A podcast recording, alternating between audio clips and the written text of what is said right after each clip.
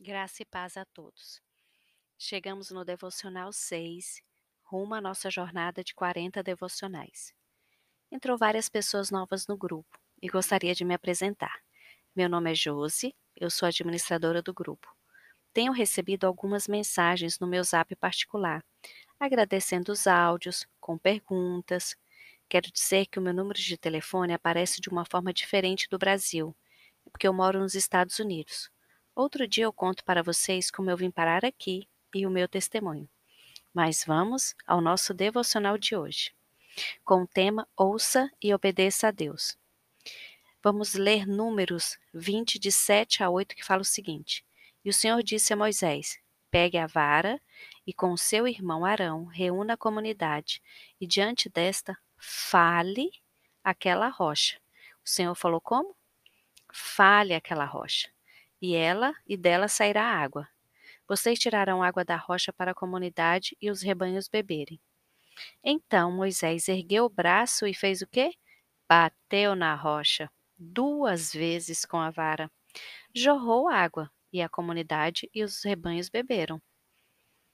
De forma maravilhosa, o Senhor deu água ao povo, embora Moisés tenha desobedecido às instruções de Deus com relação à maneira de como deveria acontecer.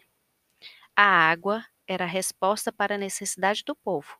E Deus não reteve o milagre do povo, mas depois ele conversou com Moisés. Quando Moisés desobedeceu e feriu a rocha, em vez de falar com ela, seu gesto fez com que o foco deixasse de ser Deus e passasse a ser ele mesmo.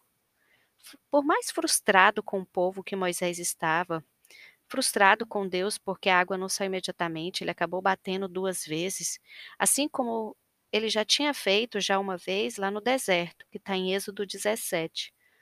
Talvez Moisés estivesse se sentindo confortável com a sua capacidade de liderar.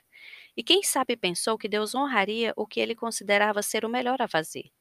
Como Moisés não honrou a Deus diante dos israelitas, o Senhor o impediu de conduzir as pessoas para que entrasse na terra prometida.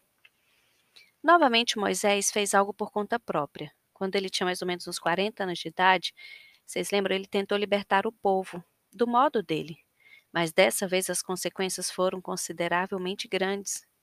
Moisés tinha andado no poder de Deus, na sua força, mas toda essa força tinha origem na sua dependência do Senhor porque Moisés agiu independentemente de Deus em relação ao povo. Sua ação trouxe o juízo e a punição.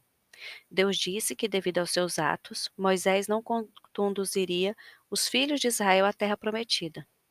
Lembre-se que nós entramos agora num bloco de cinco áudios sobre a obediência. De modo semelhante, o povo de Israel estava em uma jornada rumo à presença de Deus. Nossa jornada nos prepara para andar no poder e na glória do Senhor. Nesse caminho, nosso orgulho é humilhado e a humildade exaltada. O homem verdadeiramente humilde anda como Jesus andou, clamando: Não farei nada, até ver o Espírito do Senhor fazê-lo. Na minha própria força e capacidade, nada sou. O profeta Abacuque escreveu: Ficarei no meu posto de sentinela e tomarei posição sobre a muralha, Aguardarei para ver o que o Senhor me dirá, e que resposta terei à minha queixa. Então o Senhor me respondeu: Escreva claramente a visão em tábuas, para que leia facilmente, pois a visão aguarda um tempo designado. Ela fala do fim, e não falhará. Ainda que demore, esperarei, porque ela certamente virá e não se atrasará. Gente, Abacuque declarou o que escreveria e o que viu, e correria com essa visão no tempo designado. Ele continuou dizendo: Eis o soberbo, sua alma não é reta nele, mas o justo viverá pela fé. O profeta entendeu que uma alma orgulhosa é uma alma deformada. Esse é um indivíduo que não espera pela palavra do Senhor, mas corre pela sua própria força. Muitas vezes queremos tomar a frente e correr em vez de esperar uma resposta de Deus. Receber uma resposta pode exigir paciência, uma obediência obstinada à voz de Deus. Eu sempre falo, quando perguntamos algo para Deus, ele pode nos dar três respostas: sim, não ou espere. Quando os nossos corações estiverem em sintonia com obedecer à voz de Deus, ele nos mostrará como deseja que vivamos. Qualquer coisa realizada fora da sua direção e capacitação é uma força inútil, só vai nos desgastar. Pare por um instante e analise as suas ações. Você está usando o poder de quem? O seu ou de Deus? Que passos práticos você pode dar para ser mais dependente de Deus? Lembre-se sempre que a vontade de Deus ela é boa, perfeita e agradável.